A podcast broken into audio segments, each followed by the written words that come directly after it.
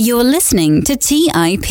You know, again, I, I, go back to football. I can't be a great quarterback and a defensive end. It's either or. Like you can't do both, right? And I'm a firm believer that you just can't be great at multiple things at once. I think you can be great at something and then move into another space and try to excel in that. But I don't think you can grow and be great at two things at the same time.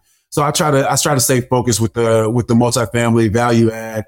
Uh, I'm still building out my criteria, but that's for sure the lane I want to be in. Hey guys, in this week's episode, I had the chance to sit down with NFL Pro Bowler and Super Bowl champion Cliff Avril. We touch on his football career, but the focus of the conversation is on Cliff's life after football. You'll learn how he got started investing in real estate, how his first big project went, what he's learned from some of his partners, and why he loves cost segregation studies and other tax saving strategies. We also talk about his investment in a professional pickleball team and his philanthropy that he does through the Cliff Avril Family Foundation. Cliff had a 10 year NFL career and played for both the Detroit Lions and Seattle Seahawks. He won a Super Bowl with the Seahawks in 2014 and was in the Pro Bowl in 2016 as a defensive end. Cliff is first and foremost a family man and lives with his wife and two sons in Seattle, Washington. After a career ending injury, Cliff left the NFL and has gone on to become a successful real estate investor and developer with projects throughout the country. He also pours his time, money, and energy into the Cliff Avril Family Foundation to increase awareness of type 2 diabetes in youth and to promote healthy living through nutrition and exercise. And now, let's get into this week's episode with Cliff Avril. You're listening to Millennial Investing by the Investors Podcast Network, where your hosts, Robert Leonard, Patrick Donley, and Kyle Grieve, interview successful entrepreneurs, business leaders, and investors to help educate and inspire the millennial generation.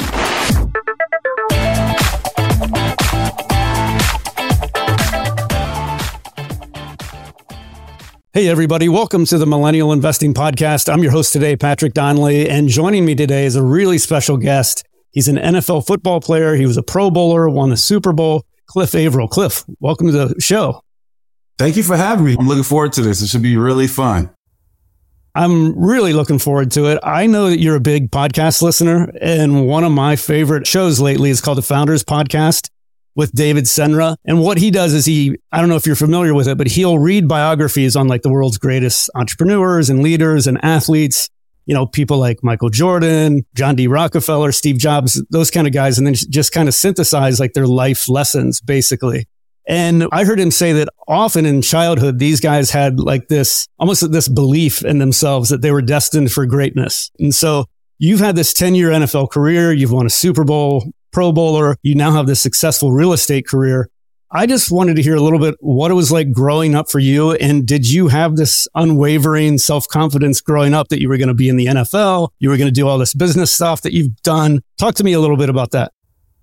Oh man, I wish I could follow up with something like Michael Jordan said he knew from the jump he was going to be Michael Jordan. Like no, that was not necessarily the case for me. Both my parents are Haitian. Both of them come from Haiti. So I'm very proud Haitian. But growing up for me was a little bit different from a culture standpoint.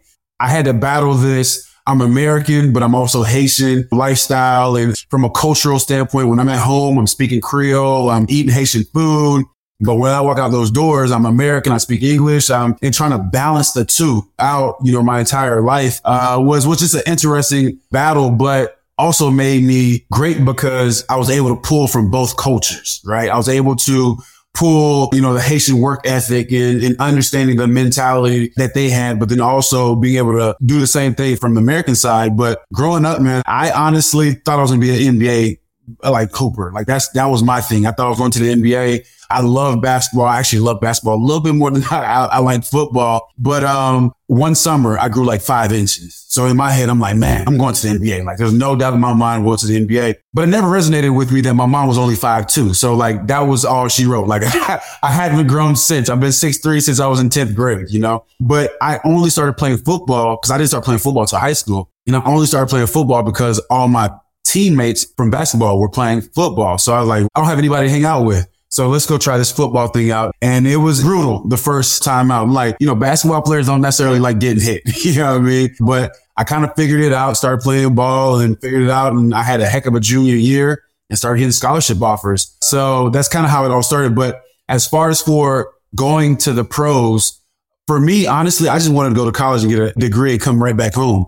And that's one of the main reasons I picked Purdue because I knew I had a great shot at being able to play early and be able to get back home within four years. Like that was my ultimate goal. But as I started playing and started getting better and some of the guys that were playing across from me were getting drafted and we kind of had the same stats. I'm like, Oh, I actually might have a chance to keep playing this sport, you know, but I'm super, super competitive. And I think that's what actually drove me to get to the NFL, to be able to fortunately have a, a decent career in the NFL is because I love to compete. Like I don't like to lose at anything. I don't let my kids beat me at anything. I don't let my wife beat me at anything. Like, and I think that's the, the driving factor for me whether you talk about sports, whether you talk about business or whatever case may be, is I love to compete and I hate to lose. I hate losing more than I actually like winning. I love it. So I heard you say you made this comment that like the self confidence that's necessary to make it in the NFL, it can often become like an Achilles heel, like after a football player's career is over. Talk to me about what you meant by that. So I think sometimes our self confidence, I'm going to say ego for lack of better words that you need to be successful in the league because the league is cutthroat. I mean, you have a new batch of guys every single year that's coming to get your job.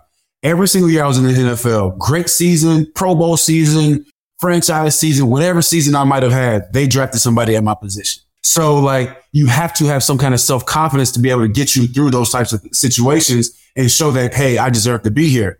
Now, that same ego sometimes does not necessarily work in the business world when you're dealing with everyone else, right? And it can come off a little different, but also it doesn't allow you to ask questions because of the ego, right? It doesn't allow you to be humble to go ask questions to those that are doing really well. Now, for me in particular, from very, the, from the jump, going to college, but also going to the pros, I've always tried to surround myself with the guys that I kind of wanted to be like. I wanted to be like the veterans. So I hung around the veterans to see how they operated, how they went about their business as professional athletes. So I'm okay going into any space and asking questions because that's the only way you're going to learn. But unfortunately for most athletes, we're so used to being on top that we didn't necessarily have to ask questions. We kind of knew what we needed to be done. And so when you go into the real world, that's kind of unfamiliar territory for you at times. Yeah, I wanted to talk about the ESPN 30 for 30 broke, which I'm sure you've seen. I forget the exact percentage, but it's like a huge amount of professional athletes after their career end up bankrupt. You know, like across the board, whether it's football, basketball, it doesn't matter, boxing. We had Devon Kennard on the show and he was great. He actually drove his high school car, I think his first two seasons in the NFL which I thought was great. Like that level of frugality. And, you know, I think it's really challenging for when a young man comes into like this newfound wealth. That's super difficult to handle and to know how to manage. Does the NFL provide financial literacy classes, talking to you guys about like how to invest, how to save your money, how to, you know, just be financially responsible? They do have courses, right? They have, but you know, they're like the 101, like, Hey, this is how you should budget hey, you know, the small stuff. And I think guys need to take advantage of those types of things because a lot of times most of us come from nothing. A lot of us coming fresh out of college where, you know, you get your Pell Grant. I remember getting my Pell Grant would get uh, like $2,200. I was the richest man on campus. Like you could not tell me I wasn't the richest man on campus, right? So like you go from that, then somebody tells you they're going to write you a check for $400, $500,000. You're apt to do some stupid stuff. You're 22 years old, right? And I don't care if you're an athlete or not. Like if somebody writes you a check for, you know, six figures, you're going to do some, you're going to make some mistakes, right? And unfortunately, because you're in the limelight, people are going to, hey, you should do better and all these different things.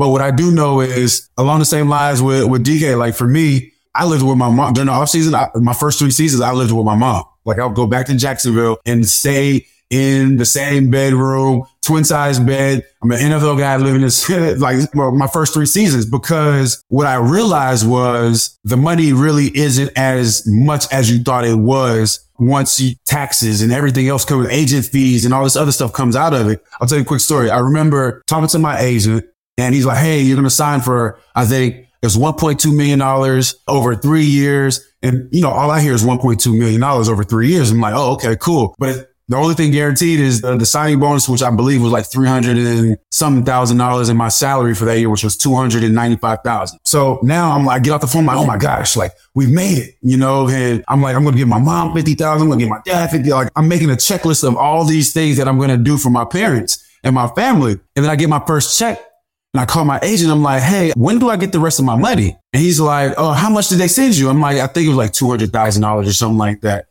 And he's like, no, that's everything. I'm like, what do you know? You told me my signing bonus was like 400,000 whatever the number was.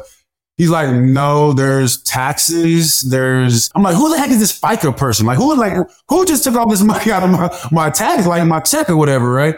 And he's like, oh yeah, on top of that, you still owe me my percentage too, my three percentage as well, right? So now I'm like, wait up. I'm not getting that entire, you know, that whole pot that you guys told me I was going to get. Don't get me wrong. $200,000 is a lot of money. But for a 22 year old that hasn't bought a house, hasn't done anything, it really doesn't go that far. I, I, hadn't, I didn't buy a car or anything like that. Right. So like, that's when I went into the mode of like, oh, wait, a parents, y'all gotta wait. Y'all gotta like, it's going to be a few more years before I can give you anything. I'm co- actually coming home during the off season to live with you guys. Right. So those types of experiences, like if you don't come from money, you don't know. And for me, fortunately, I didn't blow through all, I now I did make some mistakes. I bought a brand new car, which I shouldn't have. But fortunately for me, I was able to bounce back from that. Most guys don't. Wasn't your first job at Krispy Kreme? Is that true? Yes, yes, yes. My first and only job actually was at Krispy. Actually, I lied. I, I worked somewhere else for a summer for a short period of time. But yes, I worked at Krispy Kreme. I was making like $10 an hour. I was 15 years old. And at the time, $10 an hour was unheard of. And what's funny is I worked there for a month, maybe like six weeks or something like that. And uh, spring football was rolling around. And, and, so I'm like, Hey, I'm going to be missing some days. I don't know how the work environment works. I'm just like, Hey, maybe I could take days off when I need them, you know? I'm like, Hey, I'm to have to tailor back on some of my schedule. I'll just work weekends, like spring football's trying, uh, starting up or whatever. And I took the first day off and boss like, okay, but look, you know, you, are to, you like, can't keep missing days. And I remember I missed another day. Like, look, you can't keep missing days. So I, I talked to my manager and said, Hey, I think I'm gonna have to quit, man, because obviously the schedule doesn't work for you guys, but I want to keep playing football. And my manager looked at me. I'm 15. He's probably 16 or 17 at the time. He looks at me. He's like, you're to quit making $10 an hour to go play football? Like, what are you thinking? I'm like, what do you think you're to make it? And if I was to see him today, he probably wouldn't even remember this, but I'm like, yeah, I'm going to take a chance. Like, I, I want to have fun. My parents told me I didn't necessarily have to work. Like, so I, I quit, ended up playing football and it's the best decision I ever made. But your mom was not into you playing football initially. What is that right? She was kind of like, ah, I'm not sure if football is the thing for you to do. Yeah, no, even when I quit Krispy Kreme, she thought I was still playing basketball. So in the Haitian culture, football at that time was barbaric. That's the American sport. Like you're not playing that. On top of that, I'm my mom's only child, right? So she's like, there's no way my child is going to be playing football. Like I thought, you know, you're going to play basketball, you play soccer, you're going to do all these other things, but that football stuff, that leave that to the Americans almost, right? So I played my sophomore year, but I wasn't really playing much. I played my junior year and I broke my leg, but she thought I broke my leg playing basketball. This whole time she thinking I'm playing basketball. And then my senior year, somebody from work comes in with a newspaper and she's like, Hey, isn't this your son? And she's like, wait, do you have a newspaper? And you're telling me my son, like, nothing but negative stuff is coming through her hair at this point, right? And she's like, he looks like he's a really good football player. She's like, football player? My son doesn't play football. He plays basketball. And the lady's like, no, he got player of the week. Like, this is your son, right? And she's like, oh my gosh, that is my son. Cause they had a picture of me and everything else. She comes home and is just furious. Like, what is this football stuff that you're doing? What are you talking about? Like, why are you playing? I'm like, mom, like I've been playing. I'm kind of good at it. They're telling me I could probably go to college for it. And she's like, college, you know, like we had no clue how we were going to play for college. I would probably go to a junior college or something like that or community college of some sort. She's like, you can go to college? Like they'll pay for it? And I'm like, yeah, that's what it sounds like. You know, if I continue to keep playing. She's like, all right, well, hey, just make sure you're careful out there. I can't like, I can't believe I'm even agreeing to this, but make sure you're careful out there. And again, one of the best decisions both of us made was allowing me to keep playing football. Well, you've had a great career. I mean, 10 years, uh, won a Super Bowl, Pro Bowl, what, in 2016? 16, I believe. But you ended up getting hurt with a neck injury. And I've heard you talk pretty openly about mental health stuff and therapy. My wife is a therapist and we actually own office buildings where we rent out office space to therapists that are in private practice. So like that's that's kind of part of my world is like the whole therapy counseling world. So I wanted to hear what that was like for you. You know, you just come off a, a Pro Bowl, I believe. You ha- have this neck injury where it seemed like maybe you were paralyzed. I don't, I want to hear the full story, but I just want to hear about like the challenges mentally, psychologically that you went through dealing with that. Cause that's a rough thing. Let me paint the entire picture for you, right? Cause this, this is, I mean, I don't even know if I've ever even said this on the platform. I've said it to family members, but so this is such a whirlwind and it's such an up and down type of situation. So in 2015, we went to the Super Bowl. We lost the Super Bowl. 2015, also, we found out we're having a, a boy.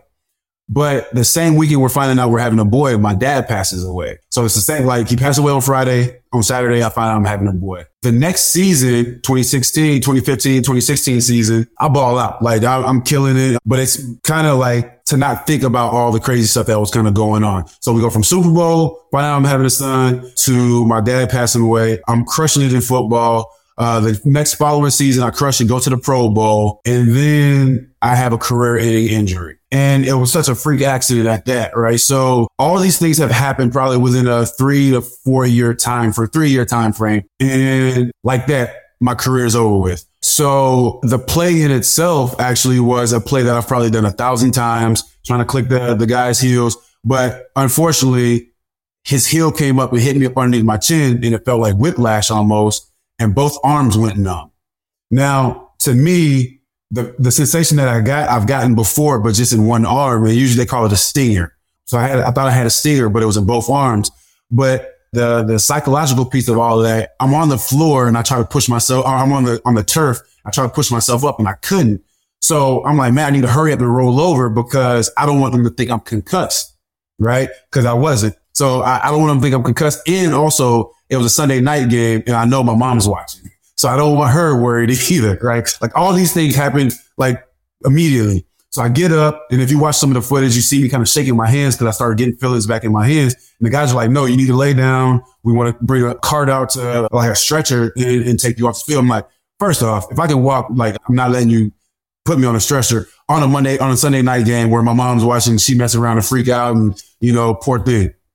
So I walk off to the field, but you see me kind of shaking my head or whatever and end up going to the hospital or whatever that, that evening and MRI test after test after test after test. And we go through this spat where they just kept asking me, do I, are you sure you feel okay? Are you sure you feel okay? I'm like, man, guys, stop asking me. I feel fine. Like, I feel like I'm going to play next week. And then they finally tell me like, Hey, uh, the reason we keep asking me because most people do not walk in with this injury. Most people are paralyzed with this injury. I'm like, oh, right. And that's when it hit me that, okay, whoa, my career might be over with. So we go through all that process, go through, I have a, I actually have a plate in my neck about this big that'll be in there forever. I had to get a fusion done essentially in, in my neck. And that's when I started thinking about, okay, what the heck is next? Right. Because I've been playing football up until that point. I'm 33 years old. I've been playing football for 15 years, 16 years of my life. Right. So more than half of my life, I've been playing football. So now it's the transition piece, but I've always had in my mind that Football is what I do, not who I am. That's the only occupation because you've been doing it for so long. It kind of becomes one. But most people like, no, it's just your job. This is how you feed your family. This is what you need to do, but it's not who you are. So I've always had that mindset. So I've always kind of prepared myself for whenever that might happen. So that whole off season, like I just continue to just make relationships and figure out what the next move might be. So I tried media. I had my own radio show. But the entire time I was in the league, at least the last four or five years that I was in the league, I was also doing real estate things, right? I was investing in different funds. I was doing syndications, but I wasn't necessarily doing anything on my own. And then after doing some media, I was doing ESPN. I was doing stuff in overseas and all that stuff. And real estate just kept calling me. Real estate just kept calling me like, and then I just decided to kind of open up my own real estate company and start to buy more real estate. And I'm sure we're going to dive into it, but that was just something that just kept calling it. I'm a big believer in chase your passions, not the money, because that's what got me this far. I genuinely loved football and money just started coming behind it, right? And, and money started happening. So it's the same thing with real estate and everything else that I continue to do. I just want to chase my passion and, you know, there's a financial benefit behind it. We'll take that too. What was the first inspiration for real estate? Was it a book, a podcast, a mentor, somebody that got you involved? I just want to hear how you like found that passion. So fortunate enough, after we win the Super Bowl, I'm my trophy right here. After we win the Super Bowl, I'm fortunate to be in Seattle. You get to meet so many entrepreneurs and different people that are doing some really cool stuff. You know, you get to meet the CEO of Microsoft. You get to meet CEO of Zillow. You get to meet all these CEOs and all these people that are doing some really cool stuff all of them own real estate. And I used to always ask myself, like, why? Like, why do y'all own real estate if your company's worth, you know, whatever, and you're making this much money? And, you know, as I dove deeper into it and we started talking, you know, there's a lot of tax benefits. There's a lot of, it's a wealth builder. It's, it, it appreciates over time. All these different things they were telling me. So I'm like, okay, well, maybe that's something I need to look into even more, right? The cash flow aspect of it. You know, you want the mailbox money. That's how I got into the syndications and funds and different things like that. So I started getting the itch there and then Rich Dad Poor Dad. Honestly, I didn't read that until I retired. And so once I read Rich Dad Poor Dad and I started reading, you know, Richest Men in Babylon and all these different books about finances, because that was another a fear of mine is like you hear the sets, you hear guys going broke. You hear all these different things. So I didn't want to be a part of that. So I started doing my own research, started going to classes, going to different conferences and just started building from there. Let's take a quick break and hear from today's sponsors. Hey everyone, it's Patrick, your host of Millennial Investing. Every year, my buddies and I do a guy's trip to escape the cold and dreary Ohio winters. Once we pick our destination, without fail, we all jump on Airbnb and find an incredible place to stay. We just got back from an amazing trip in Palm Springs, California, and our Airbnb home was a huge part of creating memories we'll never forget. I loved it so much, I'm taking my family back to Palm Springs for spring break, and we're staying in an Airbnb home my kids fell in love with and picked out themselves. While I was there, I had the realization that my own home could be an Airbnb. It's an excellent way to earn some extra cash, whether you're saving up for your next vacation, paying off some bills, or investing. Your home might be worth more than you think. Find out how much at airbnb.com slash host. That's airbnb.com slash host. Hey guys, have you ever wondered if there's an AI tool like ChatGPT specifically built for the stock market? A tool that not only does the research and analysis for you, but also allows for dynamic discussions? Well, wonder no more. Meet Meyka, your AI powered stock research assistant, now enhanced with real time stock data. Let Meyka do the heavy lifting for you to significantly reduce your research time. And the best part, Meyka is 100% free. Ask Meyka questions like Explore the financial health of Apple through a summary of its balance sheet. Compare the financial statements of Apple and Tesla. What is the analyst price target for Microsoft? What is the social sentiment analysis of Amazon? And millions of other queries right at your fingertips. Visit Meyka.com. That's M E Y K A.com. Buy low, sell high. It's easy to say, hard to do. For example, high interest rates are crushing the real estate market right now.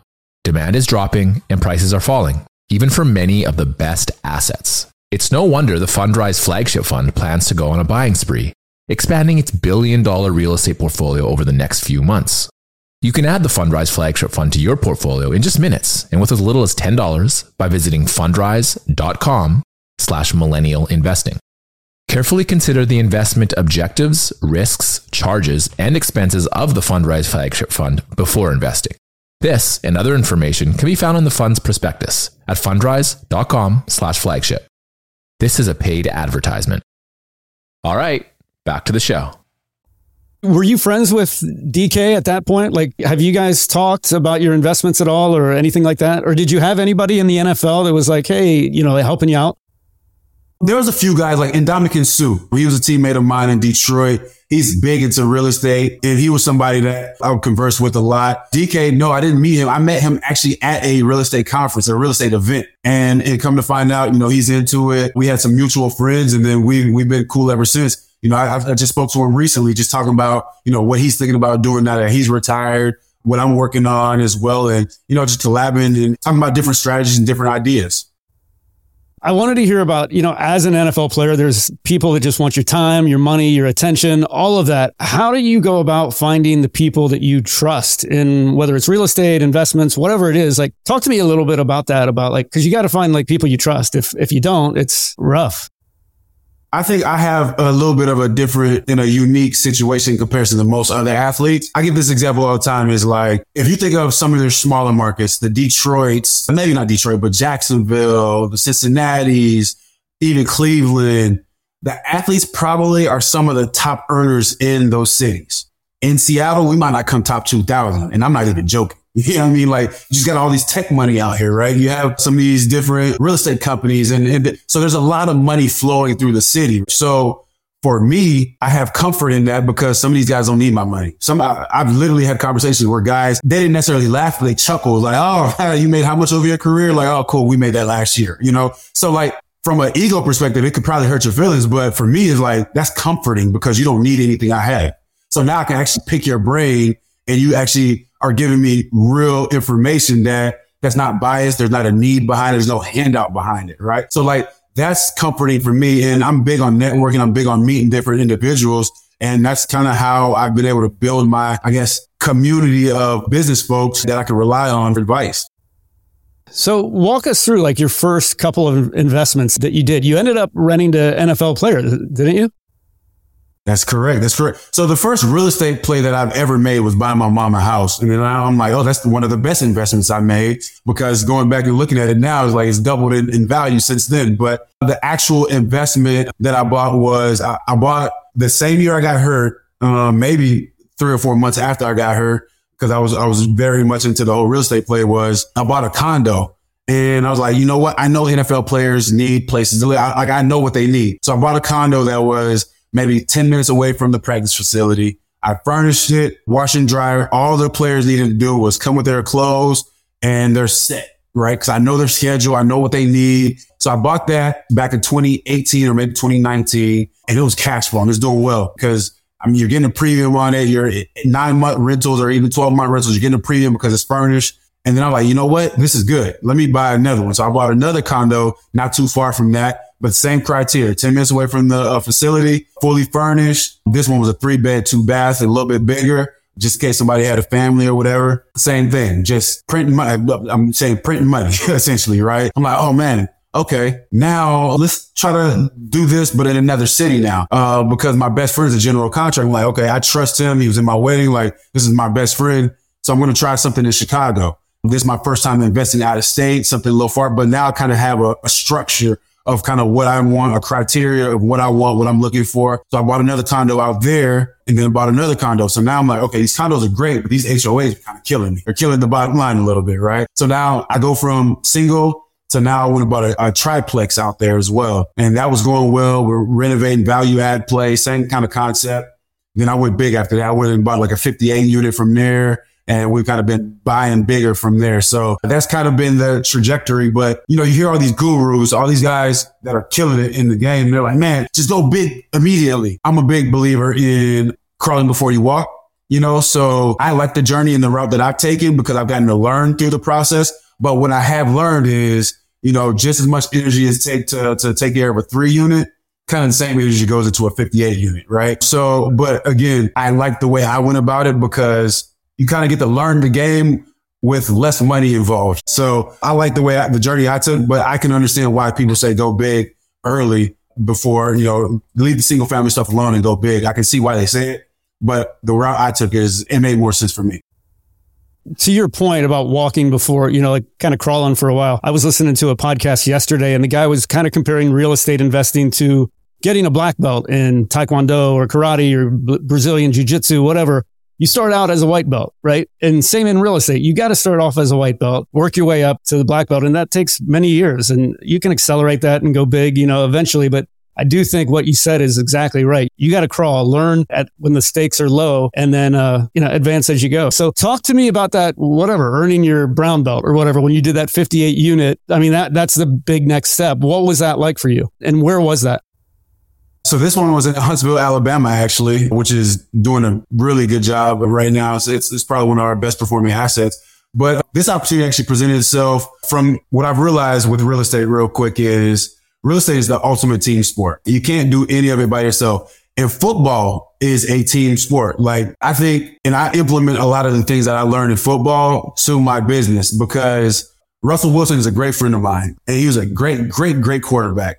But Russell Wilson can't do any of it without a good running game or offensive line, right? Offensive lineman in front of him to protect him. Tom Brady, same exact thing. Drew Brees, same. Exact. So it's a team sport. Now, certain guys get the credit for it, but it's a team sport. And it's the same thing with real estate. You have to get out and network and kind of build your team, you know, whether you're talking about brokers, lending brokers, whatever the case may be.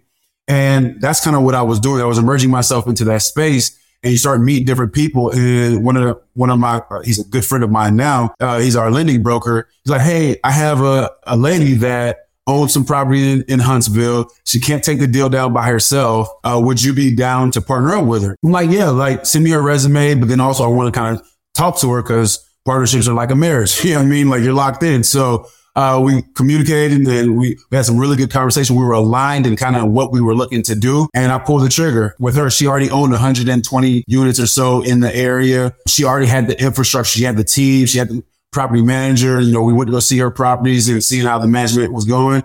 And it just made sense. So that made that next jump a little bit easier for me because I was also partnering up with someone and I was able to pick their brain and their experience of owning bigger assets than what I was used to at the time. So it ended up working out really well. So I saw that interview that you did with her. Tell me her name again. Is it Nelia? Nelia. Yeah. So tell me some of the things that you learned from her. I mean, she'd been in the game for uh, several years, it sounded like, and was in Seattle, had this project in Huntsville. Talk to me a little bit about what you learned from her. Nelia's awesome. I think the biggest thing is she actually taught me like having a team is important, but having structure is even more important, right? You know, we have monthly calls. She's essentially like the asset manager, right? So we have monthly calls. She talks to the property manager probably weekly, if not every other week, because she has other assets as well. But I would say the biggest thing with her is making sure your structure for your company is correct, is on point. Make sure you have the meeting set up. Make sure your team understands what your expectations are you know, the property we bought, it was a big value add property and like watching her kind of direct traffic, you know, and obviously I'm a part of those conversations and I'm telling her, Hey, we should probably do it this way. It's a teamwork, right? She learned from me, but I'm more so learning from her and how she manages all of those different individuals, whether it's contractors, whether it's property managers, whatever it may, the bankers, whatever it may be, just understanding how to navigate in that space. I think has been huge for me because I've been able to implement that with all my other assets that I have as well. So talk to me a little bit about the partnership itself. Were you 50-50 partners and how did you divide up the work? I mean, it sounded like she was the one with the experience that knew how to do the value add. Were you primarily the, the financial backer or just talk a little bit about how the partnership works? No. So I don't care what kind of partnership it is. You're going to have to have some skin in the game when you're dealing with me, right? like you're going to have to put some money into it too.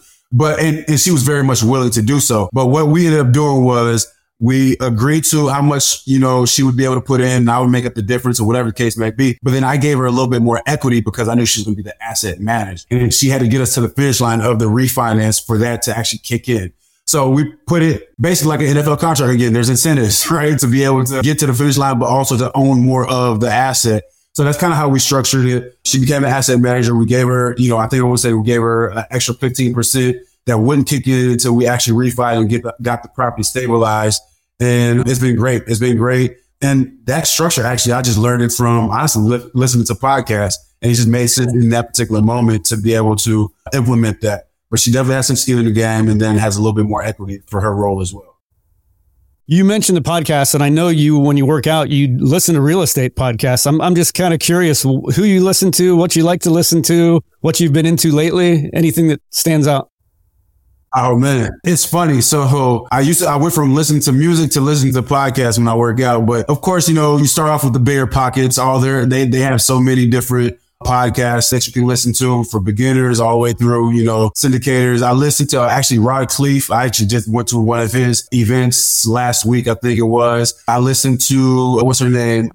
Uh, I can't remember her first name, but, uh, the cash flow podcast. There's, there's quite a few of them that, I mean, if we thumb through it, I can list them all, but it's quite a bit. And that's literally all I listen to every day, all day. I don't know what the hottest music is out right now. I don't know what the nicest, the hottest, the movies that are rolling out. Cause I seriously only listen to podcasts day in and day out to just learn. It's just a great opportunity to be able to learn from other people's experiences. And then at some point you just got to go implement it.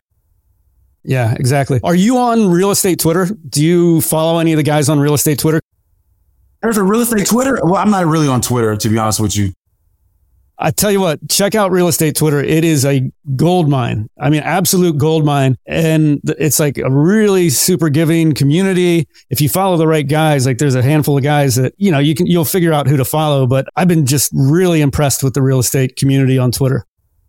So I am a part of a few different groups like on Facebook and different things like that to, you know, one, it helps with deal flow, but then also just again to see how people are taking down deals in this environment right now too, right? So I'm a big, big believer in just immersing yourself into that community and, and just learning from people's experiences, you know, learning, like I said earlier, right?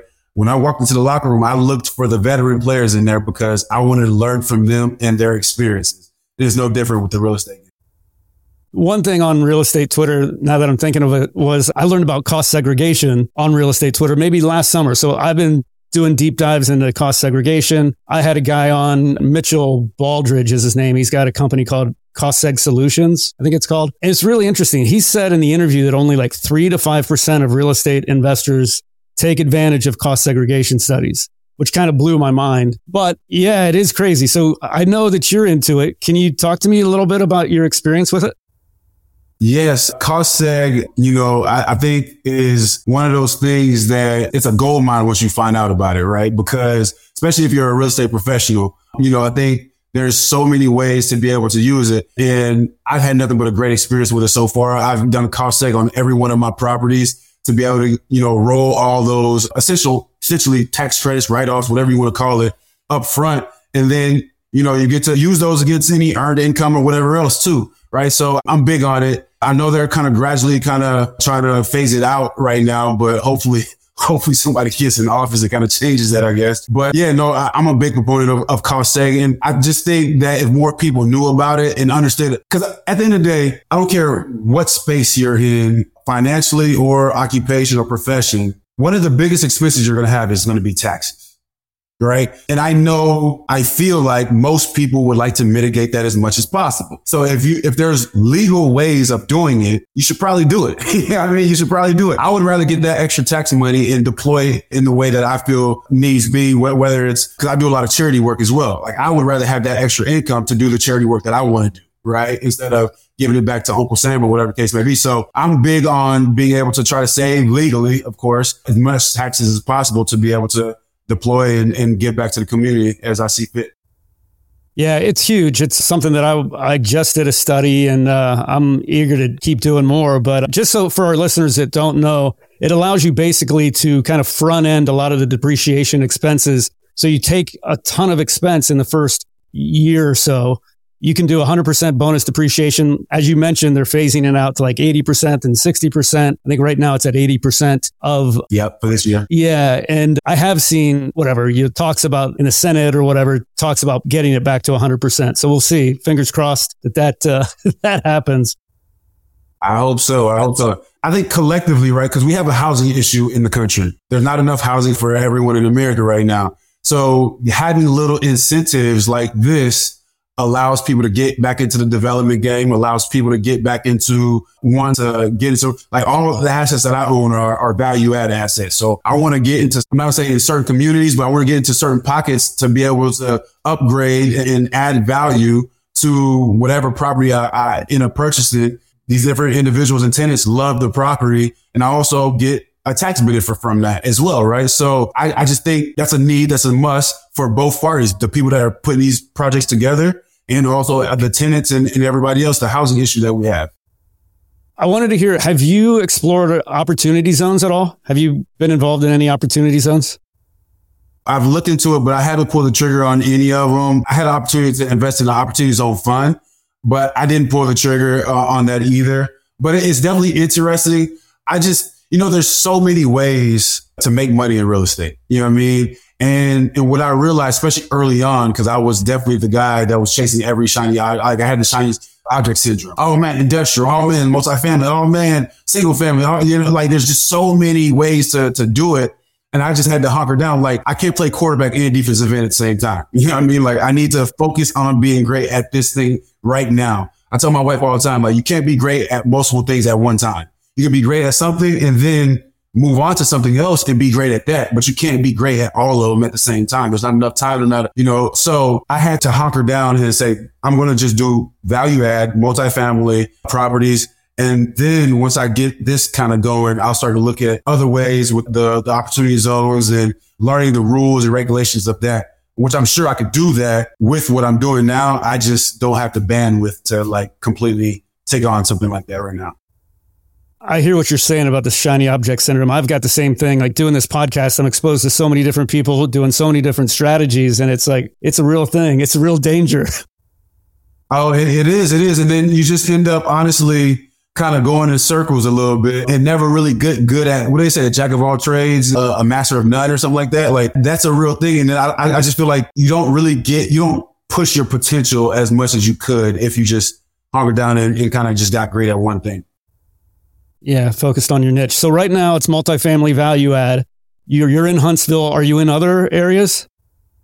I'm in Huntsville, I'm in Chicago, and I'm in Seattle. And I know some people like, oh man, you know, certain cities because, you know, some are tenant friendly, some are, are landlord friendly. Huntsville is very much landlord friendly. Chicago's tenant friendly is, is more of a tenant friendly type of city, but there's still opportunities, right? There's still opportunities. You got to get get creative a little bit, but those are the three markets that I'm in right now. And I'm looking to get more assets in the Southeast region for sure.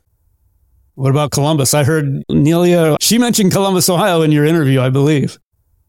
She did. She did. So, you know, I like the Midwest. You know, it's funny because in 2020, when I was really getting things going, they're like, oh man, the Midwest is one of the markets you probably stay away from. You know, they don't appreciate, they don't do this, they don't do that. But come to find out over the last three or four years, the Midwest, certain pockets, of course, whether you're talking about Chicago, you talk about Columbus, Indianapolis, all those, they actually were the more stable regions in comparison to, you know, of course, everybody was down in Texas. Everybody was down in, in Florida and all. Now things are kind of tapering off in those areas, but things continue to keep rising in the Midwest. So it's been interesting kind of watching kind of the, the, the progression of all these different regions. Cliff, I just wanted to ask a little bit about the projects with your wife. I know you guys have done some luxury spec homes in Seattle. Tell me about those. Tell me about like your strategy, how you think about doing those projects, and then how you're, once the project is complete, what are you doing with the funds at that point? Yes. So it is working with the wife can be, you know, interesting nonetheless because you can't communicate with them like you would like to when it comes down to, you know, some of your other business partners. But I think, you know, after some trials and tribulations, I think it's all about having assignments, right? And Knowing your position. I'm the defensive end. You're the DB. Like we do two different things, but we work together, right? So once I kind of got that in perspective, you know, her role essentially is interior decorating. Her and my business partner's wife as well are both interior decorators. So they come in once we kind of get the, the, process going, have, have the house drywalled and all that good stuff. They kind of, you know, pick out the material for the floors, you know, and whatever other access that we might need. So that's kind of her role in the grand scheme of things. And then with the luxury homes, what we tend to do is obviously we flip them, we sell them. Most times than not, we try to pre-sell them. To be honest with you, just it's always good to have a buyer already during the process because you don't have the stresses of trying to put it on the open market. Might take a little bit less, but that's okay because I, I, rather, you know, I'm all about guaranteed money. Even when I played in the NFL, it's about guaranteed money. I didn't care how big the contract was. It was about how much money is guaranteed to come to me. And that's kind of how, how I approach this. And then once we get the proceeds, that's what we use to go buy multifamily properties. We go buy our distressed properties with those proceeds. And then we keep the principal there and try to flip it again with another house. And we tend to do that probably every 18 to 24 months. It's kind of our timeline as far as for being able to get a project going, flipping it, and, uh, you know, looking for multifamily properties in, in, in the meantime. Let's take a quick break and hear from today's sponsors. Hey everyone, it's Patrick, your host of Millennial Investing. Every year, my buddies and I do a guy's trip to escape the cold and dreary Ohio winters. Once we pick our destination, without fail, we all jump on Airbnb and find an incredible place to stay. We just got back from an amazing trip in Palm Springs, California, and our Airbnb home was a huge part of creating memories we'll never forget. I loved it so much, I'm taking my family back to Palm Springs for spring break, and we're staying in an Airbnb home my kids fell in love with and picked out themselves. While I was there, I had the realization that my own home could be an Airbnb. It's an excellent way to earn some extra cash, whether you're saving up for your next vacation, paying off some bills, or investing. Your home might be worth more than you think. Find out how much at airbnb.com slash host. That's airbnb.com slash host. Buy low, sell high. It's easy to say, hard to do. For example, High interest rates are crushing the real estate market right now. Demand is dropping and prices are falling, even for many of the best assets. It's no wonder the Fundrise flagship fund plans to go on a buying spree, expanding its billion dollar real estate portfolio over the next few months. You can add the Fundrise flagship fund to your portfolio in just minutes and with as little as $10 by visiting fundrise.com slash millennial investing. Carefully consider the investment objectives, risks, charges, and expenses of the Fundrise flagship fund before investing. This and other information can be found in the fund's prospectus at fundrise.com slash flagship. This is a paid advertisement. Hey guys, the Range Rover Sport leads by example. It's got powerful on-road performance and commanding all-terrain capability and combines assertive on-road performance with the signature Range Rover refinement that you'd expect. The third generation Range Rover Sport is the most desirable, advanced, and dynamically capable one yet, and redefines sporting luxury. It's got advanced cabin technologies such as active noise cancellation and cabin air purification, which offer new levels of comfort and refinement. The purposeful cockpit like driving position sets the tone for a focused interior that promotes exhilarating driver engagement. Award winning Pivi Pro infotainment is at the heart of the experience and provides intuitive control of the vehicle systems. You can also enjoy a dynamic drive in total comfort with optional 22 way adjustable, heated, and ventilated electric memory front seats with massage function. Design your Range Rover Sport at LandRoverUSA.com. That's LandRoverUSA.com. All right, back to the show. And so the multifamily stuff is outside of Seattle, right? The the distressed properties you're looking at. You mentioned Huntsville, Alabama. Are you finding anything else out there right now? Like, is there anything on your radar?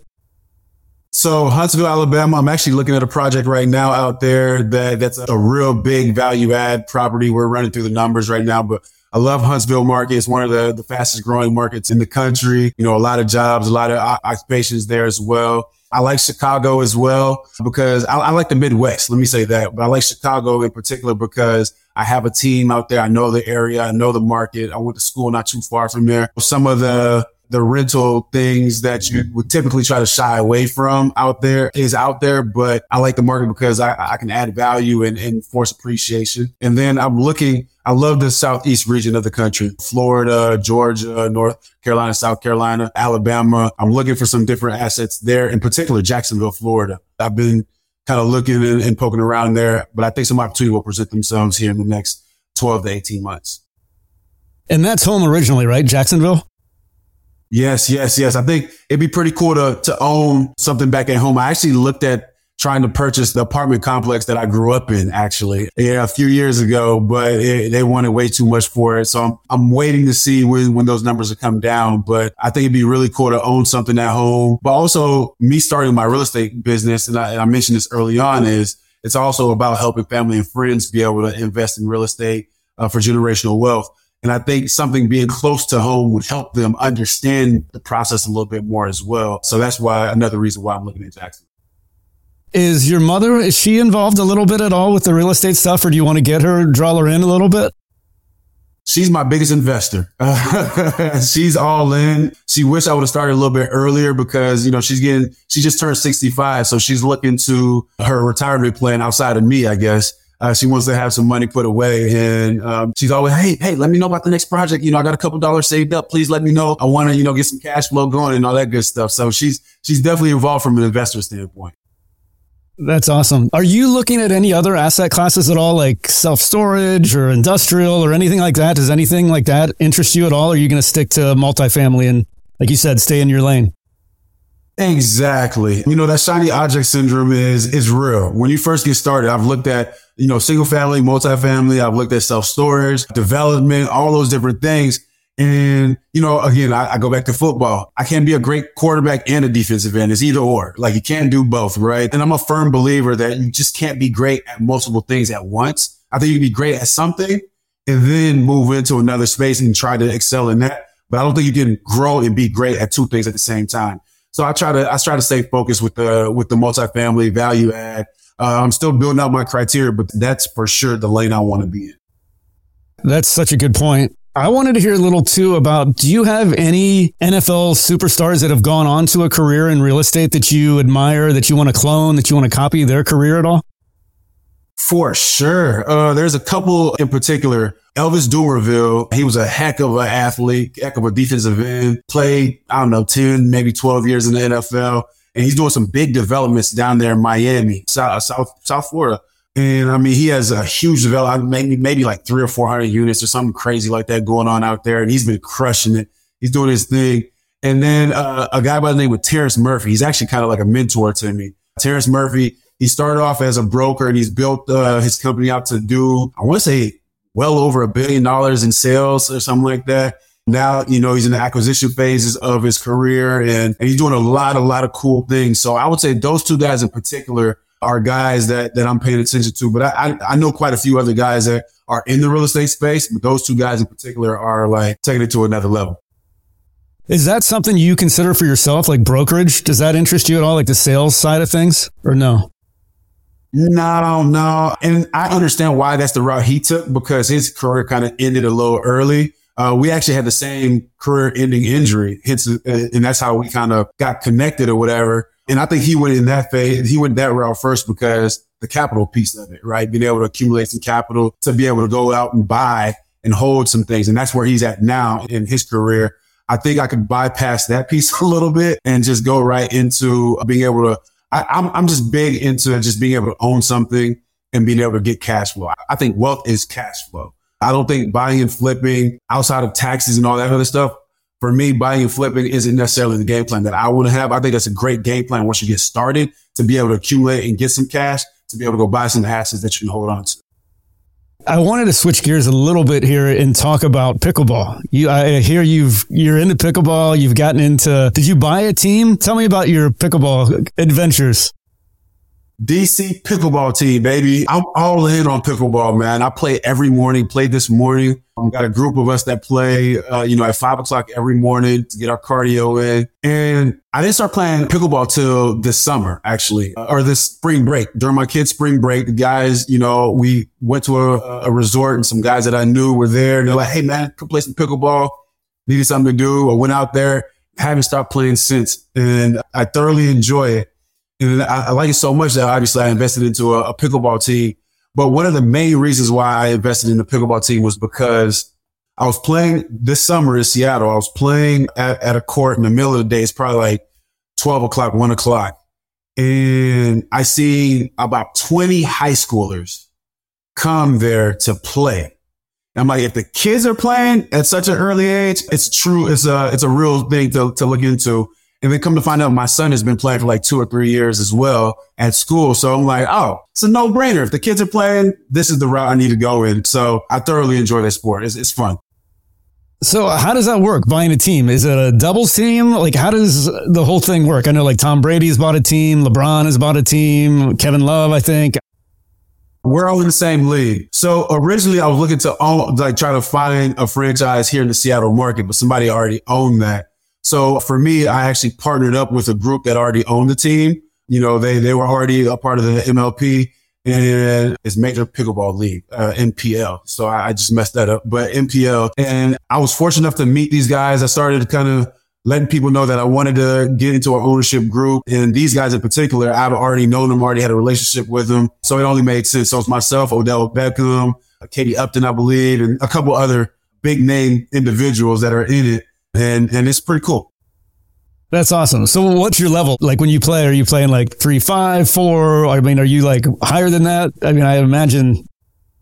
No, again, you know, you start seeing some you go to some of these matches, right? You go, like I went to a, a tournament last year, right after, you know, I became a part owner and uh, not last year, but this summer. And I thought I was getting good until I seen some of those pros play. I think my DUPR rating is like a three five. It's nothing too crazy just yet, but once you get to that four five, you get to the fives, those guys are on a whole different level, you know. But I'm training, and and I, I definitely want to get above a four at some point, but. I don't, I don't know if I practice enough to get to that level, but I, I like I said, I thoroughly enjoy the sport. That's awesome. My co-host Robert Leonard, who you originally spoke with, I think he's actually going to start a pickleball media company. So doing podcasts, doing a newsletter, doing events, stuff like that. So he should definitely do it. And when he does, please let, reach out to me, and, and I'd love to just get on there and, and talk shop because you know you see some of these different athletes now they're making some real money too. They just we're, we're signing guaranteed contracts and different things like that now. But uh, to see the sport grow and to see some of these athletes and what they're able to do, and that ball's moving fast, man. It's, it's a different pace. It's more fun than people think. You know, those are. I, I told some of my NFL guys, like, "Hey, man, playing pickleball now." They're looking at me like, "What are you talking about? Like, you're not playing basketball anymore? Like, what?" And then some of them get, they get into it and then they fall in love as well. Yeah, it's addictive. It's a blast. My dad's 81 years old and he he tries to play like about three times a week. And my wife and I will play against my mom and, and him and they beat us. You know, like they they they play all the time and it's just like a lot of touch and skill and like there's a lot of strategy to it. Patience. Oh man. And that's why I try to tell like I'm thinking it's the new form of golf, to be honest with you, right? You know how you can play golf till the end? Like pickleball somewhat of the same. Like I, you go out there and you see some of these these 60 year olds, 65 year olds, they will dominate you. you know I mean, like, so it's, it's, uh, I, I, like it for that, for the longevity piece of it too. Wasn't pickleball, was it founded around Seattle? Like somewhere in that area, right? Yes, Bainbridge Island. It's uh like it's a you take a ferry to it, but yes. I mean, come to find out, some of these people have been playing pickleball for like the last 40 years. You know what I mean? Like I heard Bill Gates, he was like, Yeah, I've been playing pickleball since I was a kid. Like, what? Like this is all new to us, you know? So it's huge out here. It's huge out here. That's good stuff. I've seen franchises like it's we have one in Columbus called Pickle and Chill. And it's kind of like a Topgolf concept, you know, where it's pickleball, but you got drinks, food, that kind of thing. It's, you know, just entertainment in general. Do you have anything like that? Nothing out here. The group that I'm a part of, uh, the investment group that I'm a part of, we are looking at franchising something very similar to that pickle and chill. But, but they're, they're going to be popping up a little bit everywhere. I, I think that, that, that concept is going to be huge. You know, whether you, t- you know, just being able to go out, have some food, have a couple of drinks and still get out there and, and play. I think that there's going to be a, a lot of that going on. Uh, it's all about who market it the best to be able to take off like a Topgolf though. It's pretty cool. That's awesome. I, I loved hearing about the pickleball investment. So good luck with that. I hope it goes well. Me too. Me too. I admit, I typically don't do passion investments. You know what I mean? Because business is business at the end of the day. But I feel like although I love this sport and I, I like it a lot, you know, I do think there's there's room for it to. It's gonna it's gonna boil down to how do you market it on TV? How do you watch it on TV? Once they figure that piece out, I think it takes off. Yeah. I mean, I know personally myself, I'll get on YouTube and just watch doubles. You know, it's like, I love it. Like, I did a tournament last Christmas and I just, like, before the tournament, I just was watching hour after hour of YouTube pickleball stuff. You go down rabbit hole. You go down rabbit hole for YouTube, man. I wanted to hear too about your philanthropy stuff. You've got a family foundation. I know you're really involved with that and that's super important to you. Can you tell us about it? Tell us about just the mission of it and how much time you're devoting to it, some of the good stuff that you've been up to.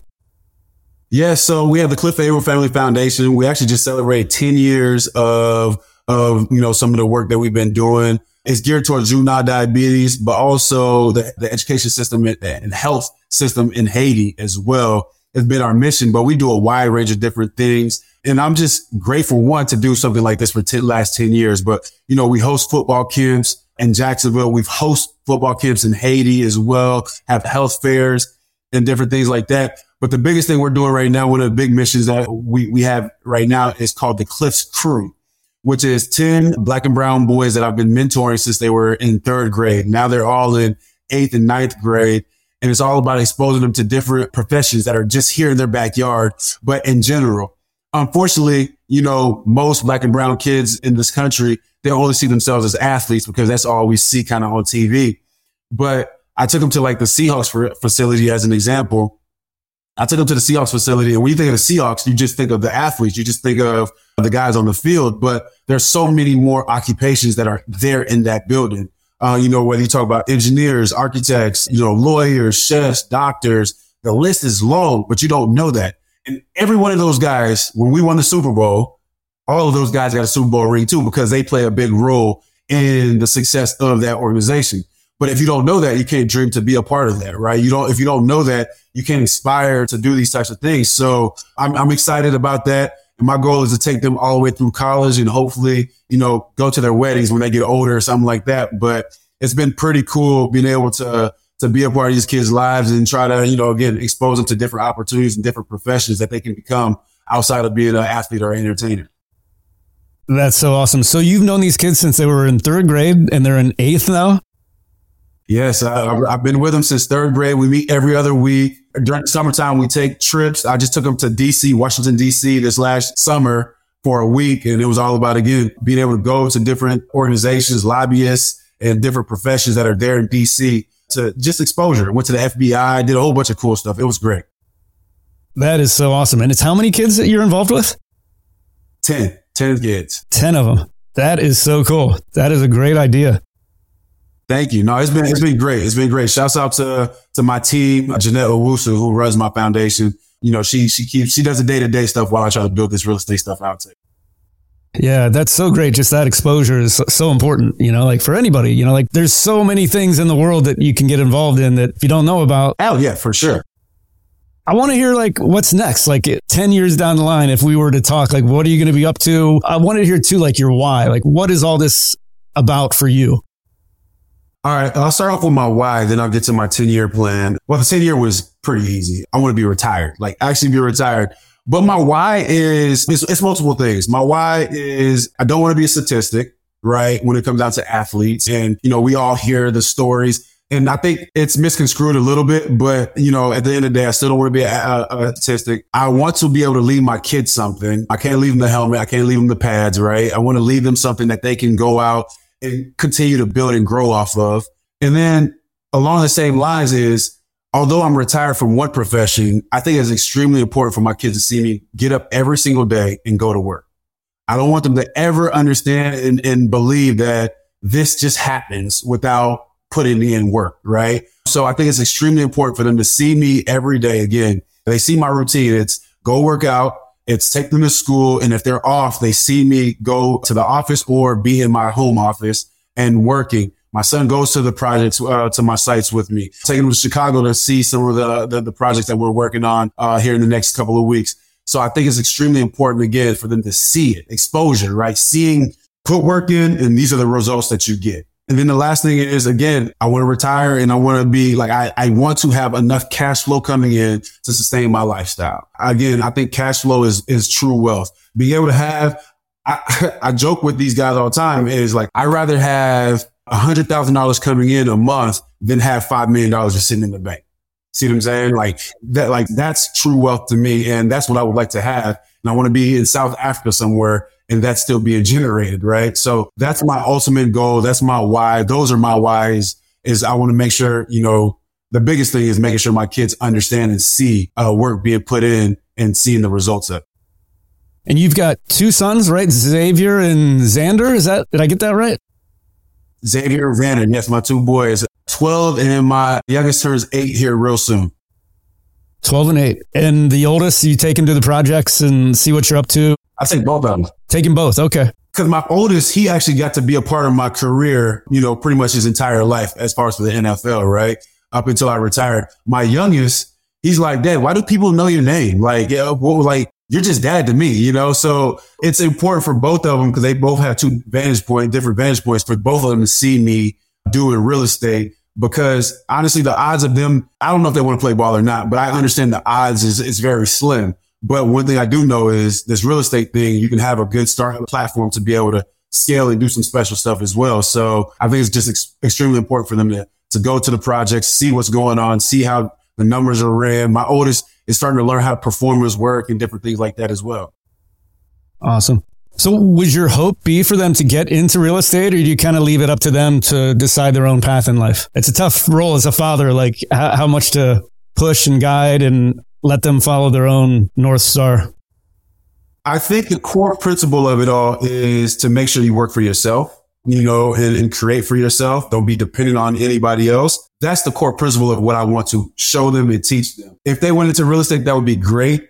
But you know, what I've realized is, you know, what your plans for your kids are and what the plans actually becoming is two different things. But I do want this to be an option for them if this is the route they want to go in, I want this to be an option for them, but I'm not going to force it on them. Just like I'm not going to force football on them. I want to give them options. As a father, my job is to give them options and then they figure out what it is that they want to do in exposure, right? So if they took, if one took over, that'd be cool. If they don't, you know, we'll sell it and, and hopefully they go create the next Amazon or something like that. I don't know.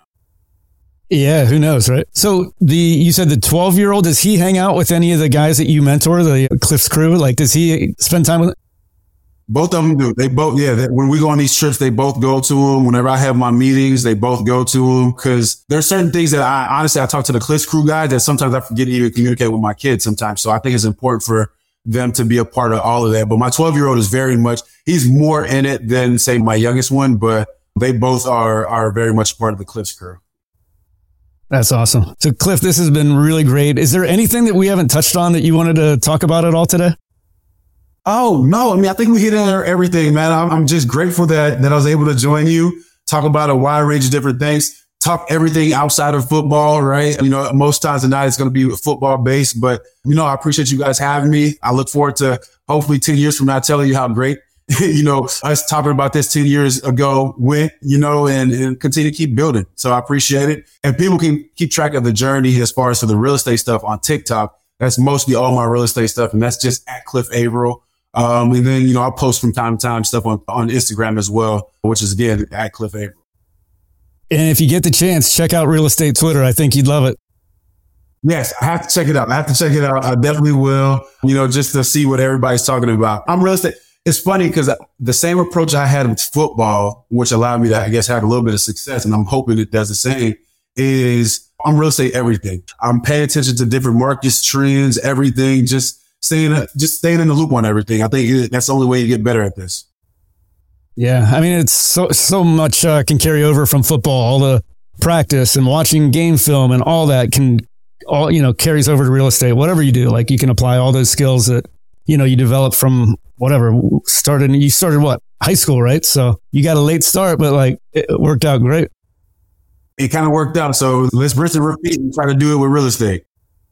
Yeah, absolutely. Well, thanks, Cliff. This has been awesome. Really appreciate your time and uh, best of luck with you.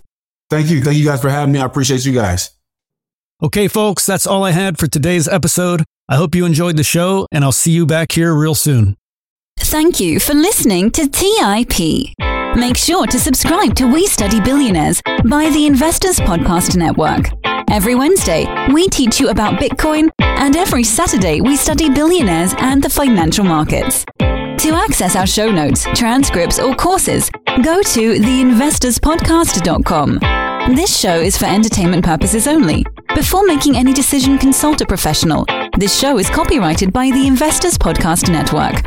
Written permission must be granted before syndication or rebroadcasting.